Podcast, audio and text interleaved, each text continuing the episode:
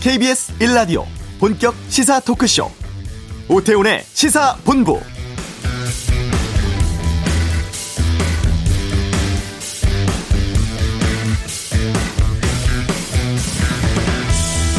정부가 조금 더 강화된 방역 조치를 꺼내들었습니다. 현행 거리두기 단계를 2주 더 연장하는 대신 4단계 지역에서는 식당과 카페 등의 영업시간을 지금보다 1시간 더 줄인 오후 9시까지로 결정했죠.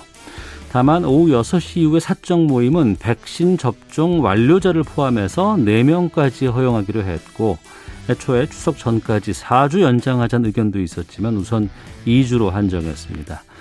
방역 당국은 2학기 개학 시작되고 또 전 국민 백신 접종 본격 궤도에 오르는 앞으로 2주간이 이번 유행 극복의 갈림길이라고 보고 있는데요. 무엇보다 장기간 힘든 시간 보내고 있는 소상공인 자영업자분들이 걱정이고 또 경무에 무더위에 인력 부족으로 힘겨워하는 의료진들 상황도 우려되고 있습니다.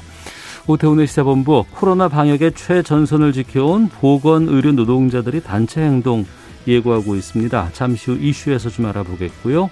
한 주간의 주요 스포츠 소식 관전 포인트 살펴보고 2부 아치도 돈 넘은 백기기 기사 문제, 또 언론 중재법 관련한 기자들의 여론 등에 대해서 다루겠습니다. 이슬람 전문가가 본 아프가니스탄 사태는 어떨지 시사본부 금요 초대석 성공회대 이슬람문화연구소의 이희수 소장과 함께하겠습니다. KBS 라디오 오태훈의 시사본부 지금 시작합니다. 네, 1년 반이 넘었습니다. 이 코로나19 장기화에 지친 의료 현장의 노동자들 공공의료 또 인력 확충 요구하며 지금 총파업 예고하고 있는 상황이라고 합니다. 아, 현장의 상황은 어떤지 또 요구 사항은 무엇인지 보건의료노조 정재수 정책실장을 연결하겠습니다. 안녕하십니까? 네, 안녕하세요. 정재수입니다. 예. 우리 국민들도 이제 코로나 때문에 많이들 이제 피로감 호소하고 계시는데 현장에 있는 보건 의료 노동자들은 얼마나 힘드실까 좀 걱정이 되는데 현장 노동자들의 지금 업무 강도가 어느 정도입니까? 그, 뭐, 현장의 고충은 좀 이루 말할 수 없는 상황인데요. 네. 어, 코로나19가 1년 6개월째 좀 계속되고 있는 가운데 아마 국민들도 많이 힘드시고 지치실 거라고 생각합니다.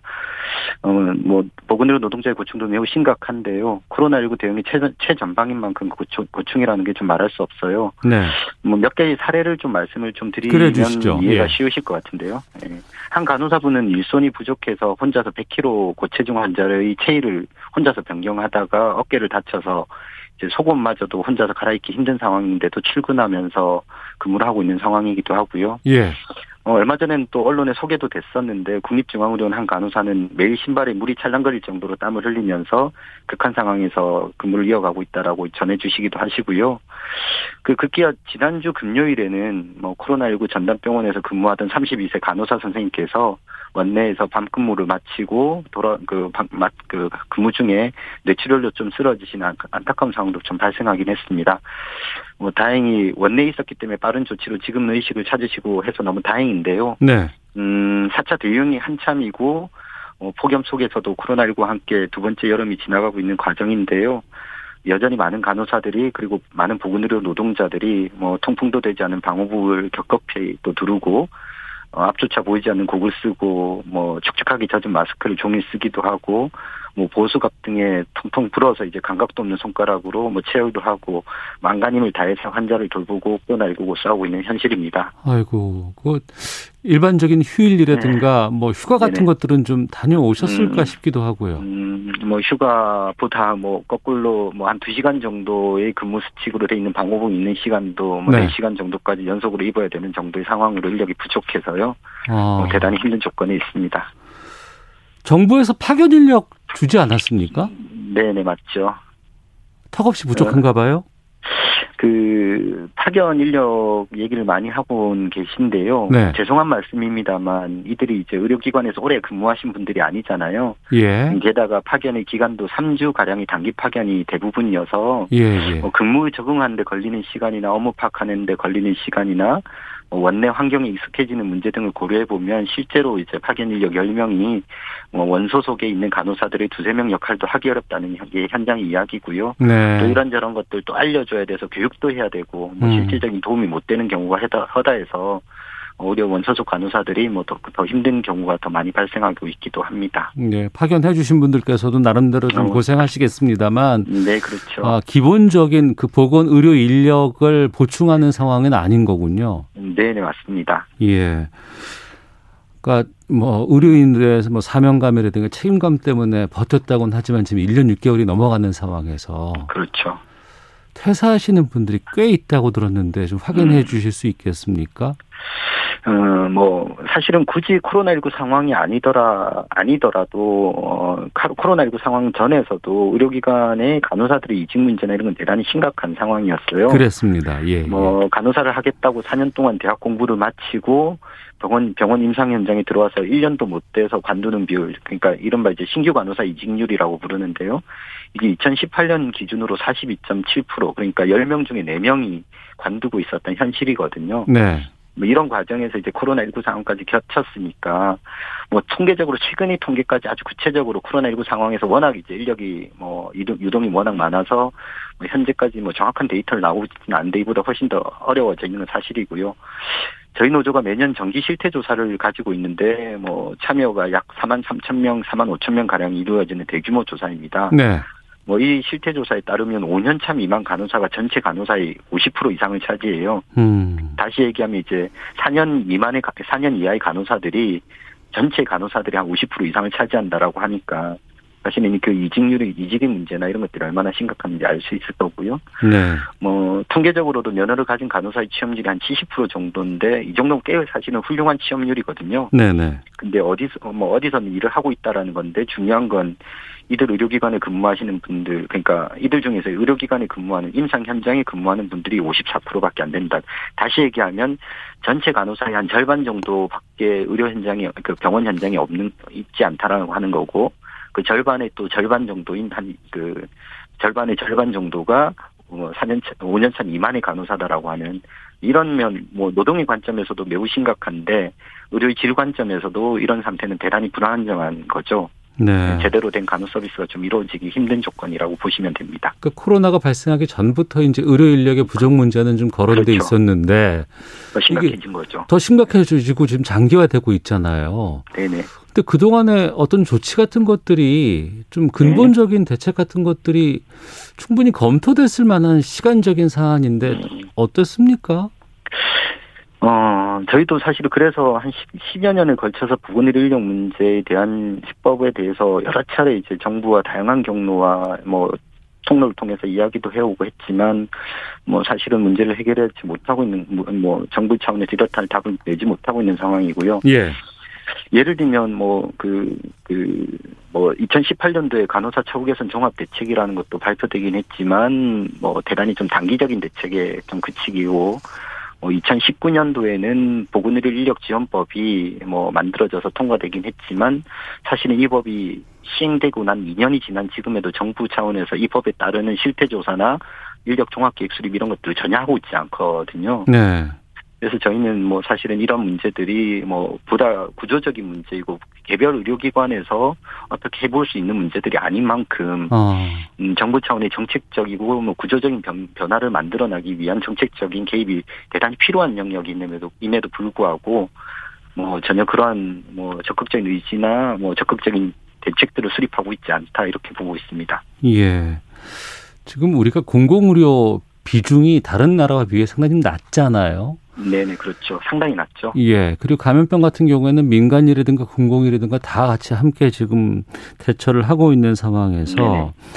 문재인 대통령이 어제 보건소 간호 인력 상황에 대해서 올 상반기 한 1,200여 명 충원을 했고 이번 달에도 2,300여 명 감염병 대응 인력 추가로 채용하고 있다 이렇게 밝히기도 했었는데 이런 부분들은 어떻게 평가를 하시나요? 어, 보건소 역시도 얼마 전에 과로로 인한 사망이 발생했을 정도로 뭐 아마 션벨 진료소를 운영하면서 많은 간호 인력들이 네. 대단히 고생하고 악조건 속에서 운영되고 있었던 것으로 알고 있습니다. 아, 어, 당연히 인력 충원이 필요한 상황일 거고요. 예. 근데 1273명 충원을 했다라고 하는데 전국의 보건소의 개소를 생각해 보면 개수를 생각해 보면 네.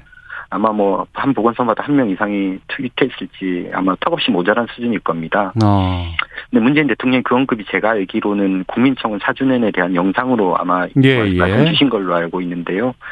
뭐 보건소의 근무 환경을 더욱 좀 살펴보시는 게 좋겠다라고 생각이 들고요. 음.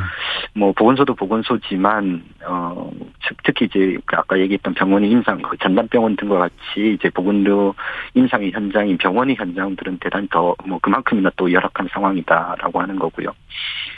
사실은 이 문제를 해결하기 위해서 지난 5월부터 보건복지부와 9차례 노정교섭이 지금 진행되고 있는 상황인데 네. 그 핵심적인 내용이 말씀 주셨던 대로 공공의료를 확충하는 문제와 보건의료 인력 문제를 해결하자라고 했던 거잖아요. 네. 어, 그런데 사실 이런 논의들이 뭐 아홉 차례까지 진행되어 오고 있지만 뭐 대통령님께서 언급하신 것과는 전혀 다르게 뭐 그 어느 하나 뭐 딱 부러지게 이렇게 하겠다라고 하는 얘기들을 아직까지 하고 있지는 않고 있고 음. 뭐 전부 다 유보적인 입장들과 뭐 재정 당국의 협의가 안 돼서 어렵다 혹은 뭐 이런 건 연구를 해봐야 된다 뭐 이런 형태의 대단히 유보적이고 이런 태도들을 뭐 계속해서 보여주고 있고요. 심지어 이제 저희가 이미 예고했던 대로 9월 2일 파업이 이제 채 보름도 남지 않았는데요. 네. 뭐 그런 과정에서도 이럴탈 뭐 답들을 명확히 내놓고 있지 않은 상황으로 그래서 사실은 뭐 그런 이제 인력의 확충에 대한 공공의료 확대를 하겠다라고 하는 얘기들이 벌써 1년 6개월째 몇 번이나 발표되긴 했지만 음, 뭐 현장의 변화는 없고 말뿐인 네. 거 아니냐라고 하는 현장의 분노나 우려들이 더 커지고 있는 상황입니다. 예. 인력이 부족한 부분도 이제 말씀해 주셨습니다만 혹시 이 질문도 좀 제가 드려볼게요. 네네. 그래도 그동안 고생하신 거 충분히 알겠고 다만 네. 여러 가지 수당이라든가 특별 수당 같은 것들이 좀 지급돼야 하지 않을까 싶은데 그런 건 어땠습니까? 어, 말씀해 주신 것처럼 코로나19 상황이 계속됨에 따라서, 어, 사실 저희 노조가 지난해 말에도 대단히 많은 이런 어려움들이 있어서, 네. 의료 인력들이 번아웃과 소진이 너무 심각해서 줄사직의 분위기나 흐름까지 좀 나타났던 적이 있어요. 예. 뭐 그래서 누군가 진짜 그만두게 되면 줄사직이라도 하게 되면 그게 외국에서 일어났던 뭐 의료 체계 붕괴거든요. 다른 게 의료 체계 붕괴가 아니라. 예. 어, 그래서 그런 것들을 우려가 너무 심각해서 작년에 연말이나 연초에 또 사실은 농성까지 하면서 어, 코로나19에 대응하는 의료 인력에 대한 처우 개선과 뭐 이런 것들 을 요구했었고 국회에서도 어느 정도 수용되어져서 네.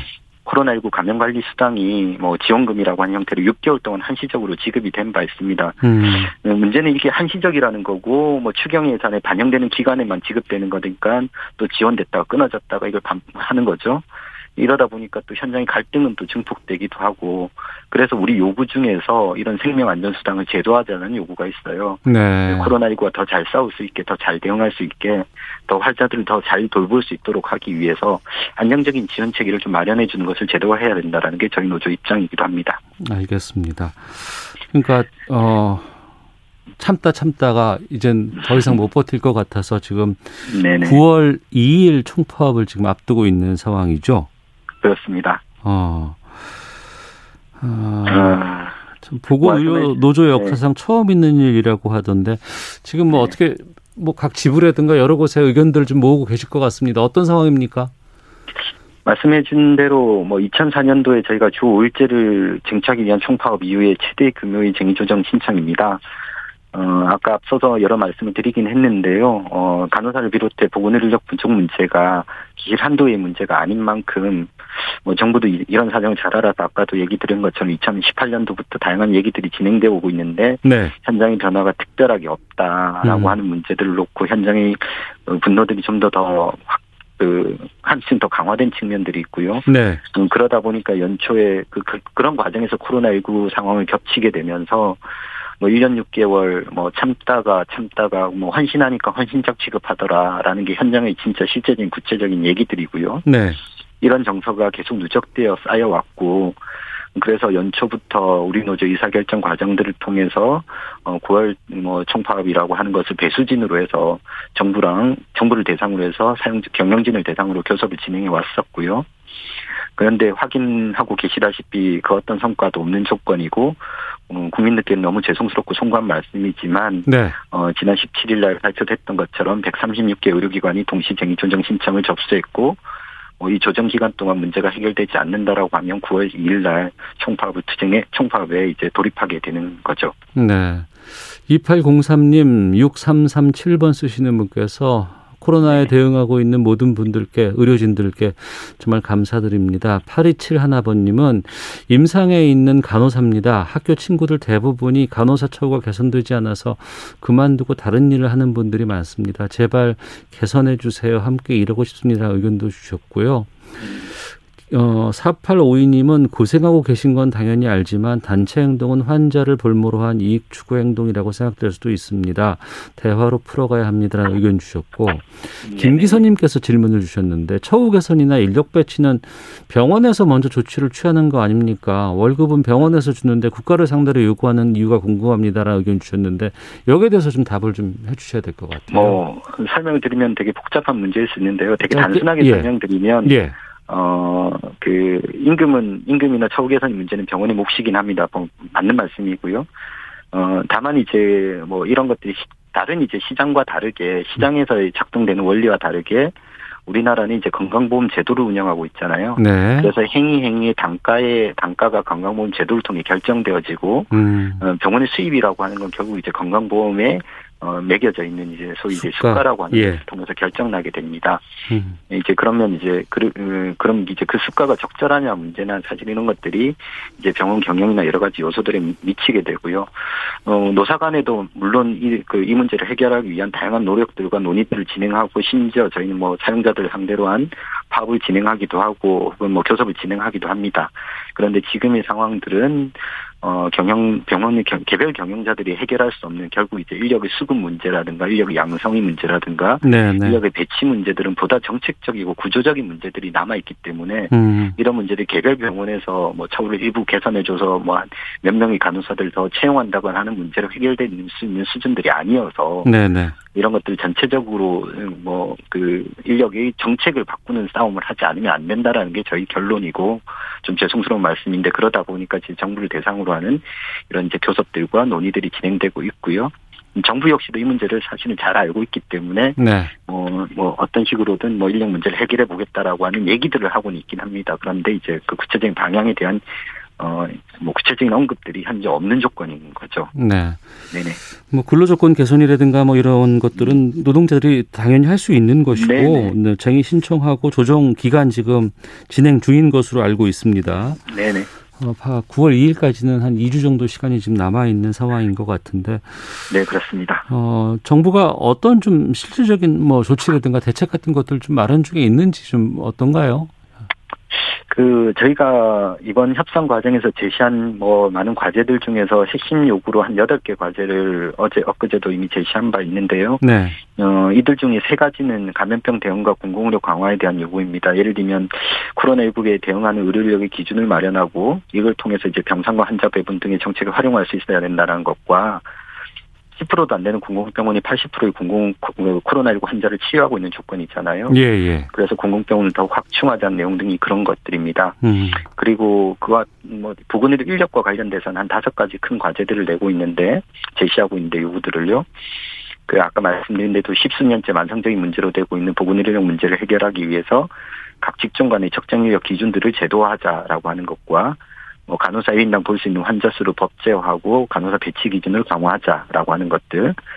음, 그리고 불규칙하고 예측 가능한 교대 근무 제 어, 예측 불가능한 교대 근무 제도를 개선하기 위해서 인력 확충과 이를 전제로 한 시범 사업들을 정부에서 추진하자라고 하는 것과 뭐 가뜩이나 인력도 부족한데 의사 업무를 대신하고 있는 이런 문제들이 뭐 최근에도 많이 쟁점이 됐습니다만 무면허 불법 의료 행위까지 이어지고 있는 만큼 네. 직종 간의 업무 범위를 뭐 명확히 하기 위한 제도화를 하, 시행한 단행하는 것과 함께 뭐 부족한 인사 인력을 증원하자는 것들이 뭐 그런 내용들에 속하는 것들인데요.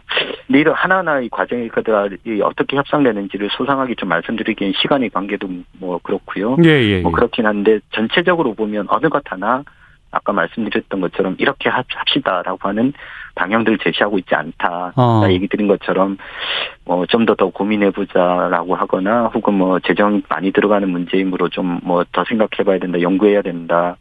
혹은 뭐 재정 당국에 뭐 협의를 해 봐야 된다. 혹은 뭐 겨우 이제 어떤 것들은 이제 시범 사업이라도 해보자라는 정도의 수준에서 예. 음 대단히 미약한 뭐 미흡한 수준에서 얘기들이 제시되고 있어서 어, 사실은 정부 협상의 태도들이나 이런 것들에 대해서 근본적으로 좀 문제를 삼고 있었고, 아. 어, 그것들이 이제 그런 뭐 내용들이 저희가, 어, 뭐 쟁의조정 신청을 동시에 넣고 총파업을 배수진으로 이 문제를 해결하겠다라고 하는 어, 근본적 배경이 되고 있기도 합니다. 총파업 예고 전과 예고 후에 좀 교섭 상황이 음. 좀 달라지곤 있습니까? 글쎄요, 그 어제 기자 엊그제 기자회견 하고 난 다음에 차기 교섭이 다음 주 월요일 날 진행이 될 것으로 예상이 되고 있습니다. 서로 일정들을 그렇게 확인하고 있는 과정인데요. 예. 아마 뭐 총파 예고 이후에 첫 교섭인데 사실은 그 전부터 저희가 뭐 일정과 프로그램을 정부가 모르고 있는 것이 아니어서 그렇겠죠. 어, 시간이 예. 많지 않다라고 여러 차례 경고와 뭐 종용을 했음에도 불구하고 뭐 진전되기 없는 것은 사실인데요. 음. 뭐 어쨌든 많은 국민들이 관심을 가져주시고 언론이 관심을 가져주셔서 조금의 전향적인 태도를 기대하고 뭐 혹은 또 새로운 좀 진전들이 있지 않을까 혹은 그렇게 그런 시대 뭐 어, 기대와 희망을 좀 가지고 뭐 저희도 뭐 좀 더 더 노력하는 방법으로 이 문제를 해결해 보자고 적극 교섭에 임할 예정입니다. 알겠습니다. 우리 국민 대부분이 거의 네. 대부분이 아마 의료진들 참 고생하시다는 것은 다들 이해하고 감사하고 네네. 있으실 거예요. 하지만 또 의료 공백 이거는 좀 음. 걱정을 하시는 분들이 좀 많이 계실 것 같은데 네네. 끝으로 좀 청취자께 하고 싶은 말씀 있으시면 좀 부탁드리겠습니다. 음. 많은 국민들께서 덕분에 캠페인을 통해서 보건의료 노동자들의 어려움과 힘든 상황에 대해서 위로해 주시고 응원해 주신 건 너무나 잘 알고 있습니다.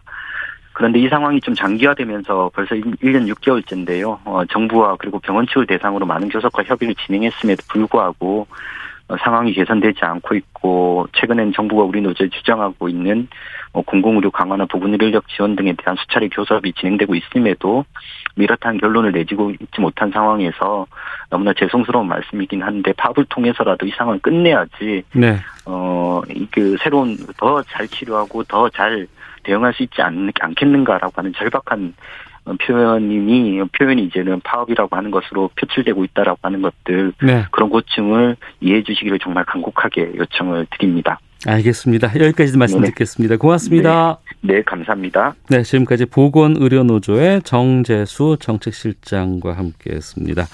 이 시각 교통 상황 살펴보겠습니다. 교통정보센터의 임초희 리포터입니다. 네, 이 시각 고속도로 교통 정보입니다. 경부고속도로 서울 쪽으로 달래내 부근에서 사고가 났습니다. 세 개 차로 막혀 있어서 차로 변경에 유의하셔야겠고요. 반포나들목까지 정체 이어집니다. 반대 부산 방향은 한남대교에서 서초 작업 중인 서울 요금소, 다시 기흥동탄 부근부터 오산 쪽으로 차가 많고요. 더 가서는 옥천나들목 일대가 많이 막히는데요. 옥천 1터널 부근에서 작업 중입니다. 영동고속도로 인천 쪽은 둔대분기점 부근에서 작업 중입니다. 3차로에서 상황에서 진행 중이고요. 부곡부터 7km 구간 작업 여파 받습니다. 반대 강릉 방향은 서창에서 월고, 동군포부터 부곡, 다시 용인에서 양재터널 부근 사이 정체되고요. 서울 양양 고속도로 양양 쪽으로 교통량이 늘고 있습니다. 덕소산패에서 화도 부근, 다시 화도부터 서종 쪽으로 정체고요. 서해안 고속도로 서울 방향은 차선 긋는 작업 때문에 송악에서 5km 구간 작업 여파가 길어졌고요. 다시 서해대교 쪽으로 제속도 못 내고 있습니다. 더 가서는 일찍 부근에서 금천 쪽으로 속도 줄여서 지납니다. KBS 교통정보센터에서 임초였습니다.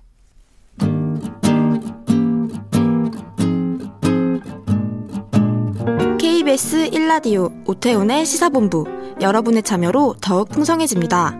방송에 참여하고 싶으신 분은 문자 9730번으로 의견 보내주세요. 짧은 문자는 50원, 긴 문자는 100원의 정보 이용료가 붙습니다. 애플리케이션 콩과 마이케이는 무료고요. 시사본부는 팟캐스트와 콩, KBS 홈페이지를 통해 언제나 다시 들으실 수 있습니다. 많은 참여 부탁드려요. 네, 한 주간의 스포츠 소식을 정리하는 시간입니다. 관전 포인트 최동호 스포츠 평론가와 함께합니다. 어서 오세요. 예, 안녕하세요. 다음 주 화요일부터 어, 도쿄 패럴림픽이 열립니다. 예. 우리 선수들 12개 종목에 참가한다고요? 음, 예, 그렇습니다. 24일 이 막을 올리고요. 어, 다음 달 5일까지 13일간 열리는데 이 네. 도쿄 이 패럴림픽 이 160개국에서 4,400여 명의 선수들이 참가합니다. 이 경기는 뭐 수영, 탁구, 육상, 뭐 양궁 포함해서 22개 종목에서 경기가 열리고요. 예. 자, 우리 선수들은 14개 종목에 참가하는데 14개 종목에 예, 예 금메달 4개를 목표로 하고 있습니다. 선수단 본진 그제 일본으로 출국했습니다. 네. 올림픽은 끝났는데 패럴림픽, 장애인 올림픽이라고는 알고 있는데 어떤 대회인지를 좀 소개해 주세요. 어, 이 패럴림픽은 신체적으로 또 이 감각적으로 이제 장애를 갖고 있는 분들이 참가하는 대회거든요. 어, 뭐 올림픽 이후에 이제 곧바로 열리지만 이 국제 패럴림픽 위원회에서 조직하고 관장하는 대회입니다. IOC와 달라요. 예, 이 어. IOC 국제올림픽위원회하고 이 국제패럴림픽위원회 보통 IPC라고 얘기를 하는데 별개의 조직입니다. 협조 관계에 있기 때문에 어, 이 개최국이 올림픽과 패럴림픽을 도, 어, 함께 다 개최를 하는 거죠. 네. 어, 이뭐 쿠베르테 올림픽 하면 쿠베르탱이 이제 생각이 나는데 예, 창시자. 예, 예. 이 패럴림픽에는 그 루드이 루드비히 구트만이라는 신경정신과 이 박사가 있거든요. 네. 자, 이분이 그 척추 장애인의 재활 치료를 위해서 어, 이 스포츠를 이제 그 장애인 치료에 도입을 했고요. 1948년에 이 구트만 박사가 이 이 그 스토크 맨더빌이라는 병원에서 재직을 했었는데 이 병원에 입원해 있는 환자 척추 부상 환자들의 재활을 위해서 네. 양궁대회를 열었습니다. 양궁이요? 예. 어, 예. 근데 이 양궁대회가 좀 더 규모가 확대가 되면서 1960년 올림픽을 개최했던 로마에서 음. 이 패럴림픽이 열리게 됐죠. 그러니까 올림픽 개최지에서 같이 열리는 게 1960년부터였네요. 어, 같이 열리진 않았고요. 음. 어, 88 서울올림픽이 열렸죠. 이때 이제 패럴림픽이 어, 같이 열렸거든요. 아, 그럼 올림픽 이후에 패럴림픽 같이 열리는 거는 1988년도 서울올림픽이 처음이었어요? 네, 그때서부터 어. 이게 의무화가 된 거죠. 올림픽을 개최하면 반드시 패럴림픽을 개최를 해야지 된다. 그러면 패럴림픽에서 서울 올림픽이 차지하는 의미가 상당히 크겠네요. 어, 상당히 큽니다. 패럴림픽에서는 서울 패럴림픽이 좀 상징적인 의미가 있거든요. 예. 그 이전까지는 개최국의 사정에 따라서 음. 올림픽을 개최, 개최했지만 우리는 패럴림픽 개최 안 한다 그러면은 열리진 않았었거든요. 네. 88 서울 올림픽부터 어, 개최국의 일종의 의무로 부과가 된 거죠. 네. 자, 그랬는데 이 패럴림픽도 88 서울 패럴림픽부터 공식 명칭이 된 거고요. 음. 그 중요한 게 이 88 서울 패럴림픽에서 네. 이 황연대 성취상이 제정이 됐거든요. 황연대 연대. 성취상. 예. 그래서 이제 패럴림픽의 의미를 더 깊게 만들었는데 예. 이 황연대 성취상의 황연대는 우리나라 최초의 장애인 여의사인 황연대 박사의 이름을 따서 제정이 됐거든요. 네. 어, 88 서울 패럴림픽 부터 2016년 리우 패럴림픽까지 네. 한 30여 년간 이상이 계속 수요가 돼 왔죠. 아, 그러면 올림픽과 패럴림픽이 항상 같이 열리는 건 88년 서울 올림픽 때부터였고 예. 이게 30여 년간 한 번도 변하지 않고 쭉 왔고 그 대회 때마다 황연대 성취상 이거를 항상 MVP에게 줬군요. 예, 맞습니다. 어. 어, 이 그래서 이제 말씀하신 대로 이 황연대 성취상이 이제 보통 이 패럴림픽 MVP에게 주어지는 최우수 선수상이다. 네. 이렇게 이제 많이 알려져 있거든요. 근데 음. 사실은 이 MVP보다는 좀 더 인간적이고 그 인류애적인 깊은 의미를 갖고 있는 상이다라고 말씀을 드릴 수가 있어요. 왜냐하면 네. 자, 올림픽 MVP는 성적, 이 메달을 기준으로 최우수 개념, 음. 가장 잘한 선수에게 주어지는 상이죠. 뭐 MVP니까. 몇, 몇 관왕을 했다거나 무슨 세계 기록을 경신했다거나 뭐 이럴 예. 때뭐 줄 수 있겠죠. 맞습니다. 예. 그런데 이 황현대 성취상은 성적이 기준이 아니고 네. 이 장애를 극복하고 도전하는 정신을 가장 빛낸 선수 네. 주어집니다. 그러니까 예, 예, 예. 뭐 때로는 뭐 성적이 좋은 선수가 어, 받을 수도 있고 또 때로는 메달과 관계없이 관계 없어도 감동적이고 이 도전 정신을 빛내준 선수에게 주어지기도 하죠.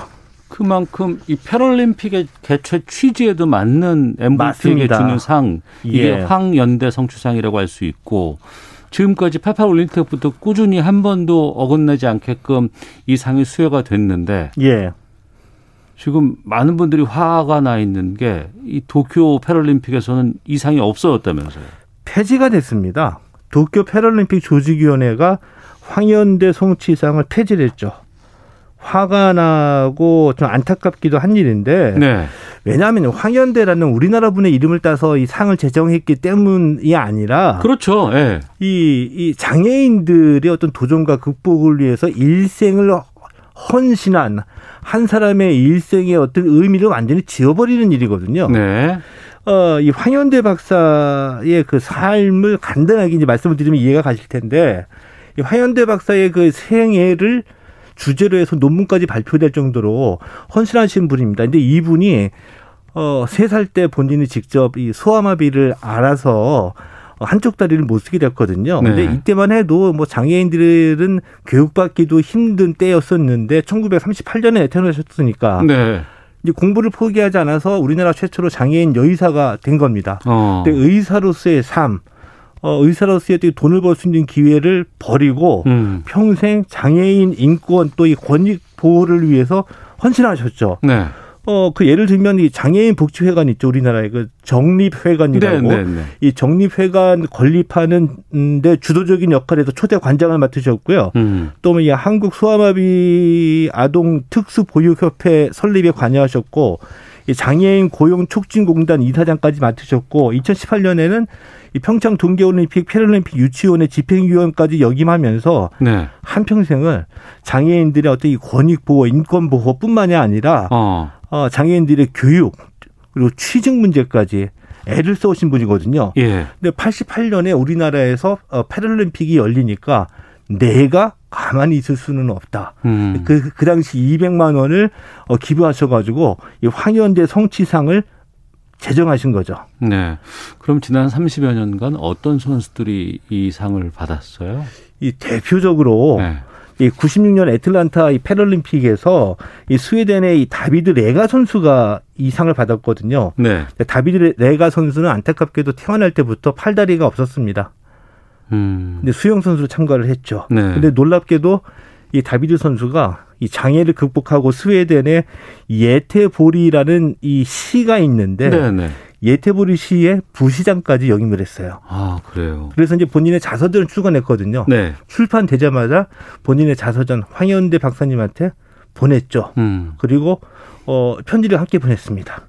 여사님이 저에게 용기를 주셨고 내 인생을 바꿔놓았다. 네. 근데 이런 힘을 준 선수들이 부지기수로 있는 겁니다. 그러네요. 근데 황현대 박사가 올해 그 83살이거든요. 아, 지금 살아 계시죠? 예, 생존해 예, 예. 계십니다. 예. 근데 안타깝게도 2016년부터 좀 치매를 앓고 계세요. 예. 그런데도 불구하고 어, 이 황현대 성취상 그리고 정립회관 건립에 관한 기억은 기억이 또렷하셔가지고 음. 2018년 이 평창 패럴림픽 열릴 때에 이 황현대 성취상은 내가 꼭 참석해야 된다. 아, 직접 수여하셨어요? 시내를 앓고 있는 기간이었었는데 예, 예. 직접 참가하셔가지고 시상에도 참여하셨었죠. 어. 근데 이때에 이 평창 패럴림픽 때 역대 황현대 성취상이 수상자들이 함께 모여가지고 황현대 박사에게 고맙다는 메달과 감사패를 음. 증정하기도 했었습니다. 예. 이때 이 황현대 박사가 뜨거운 눈물을 어. 흘리기도 하셨죠. 근데 이거를 왜 폐지가 되고 도쿄 패럴림픽에서는 이게 없어진 거예요? 이게 이제 답답한 일인데요. 한마디로 말씀을 드리면 관심 부족 때문입니다. 관심 놀랍죠? 부족? 예. 이 도쿄 패럴림픽 조직위원회가 그 2019년에 네. 이 국제 패럴림픽 위원회에다가 2억 원의 후원금을 제안을 하면서 네. 황현대 성취상 폐지하자. 음. 그 대신에 I'm Possible 그러니까 뭐 우리말로 뭐 나는 가능하다. 네. 이 I'm Possible이라는 상을 새롭게 신설할 것을 제안을 했죠. 도쿄 패럴림픽 위원회가 조직, 조직위원회가요. 아. 근데 국제 패럴림픽 위원회가 이 제안을 받아들인 겁니다. 20억 달러도 아니고요. 어. 근데 이렇게 의미 있고 역사를 갖고, 갖고 있는 이 황연대 성취상을 왜 폐지해야지 되는지 예. 또 뜬금없이 I'm Possible이라는 이름의 상을 새로 제정할 필요가 있는지 어. 도쿄 패럴림픽 조직위원회 국제 패럴림픽 위원회 모두 다 이해하기 어렵고요. 근데 우리 체육회는 이걸 받아들였어요. 한 가지 중요한 지금 말씀하신 그 부분이거든요. 네. 이 국제 패럴림픽 위원회가 2019년에 이황어이 어, 이 황현대 성취상 폐지한다는 소식을 우리나라 대한 장애인 체육회에 통지를 했거든요. 네. 그런데도 아무런 움직임을 보이지 못한 거예요. 어. 답답하죠. 예. 이제 그동안 당해, 대한 그 장애인 체육회에 무엇을 했는지 참 답답하고 음. 차라리 관계 기관이나 스포츠 단체 아니면 언론에다 알리 알려서 유지하려는 노력을 했다고 한다면 그렇죠. 유지까지 스포츠에서는 적어도 많은 도움을 주실 분들이 많이 계셨을 겁니다. 알겠습니다. 최영호 평론가와 함께했습니다. 고맙습니다. 예, 고맙습니다. 잠시 후 2부로 가겠습니다.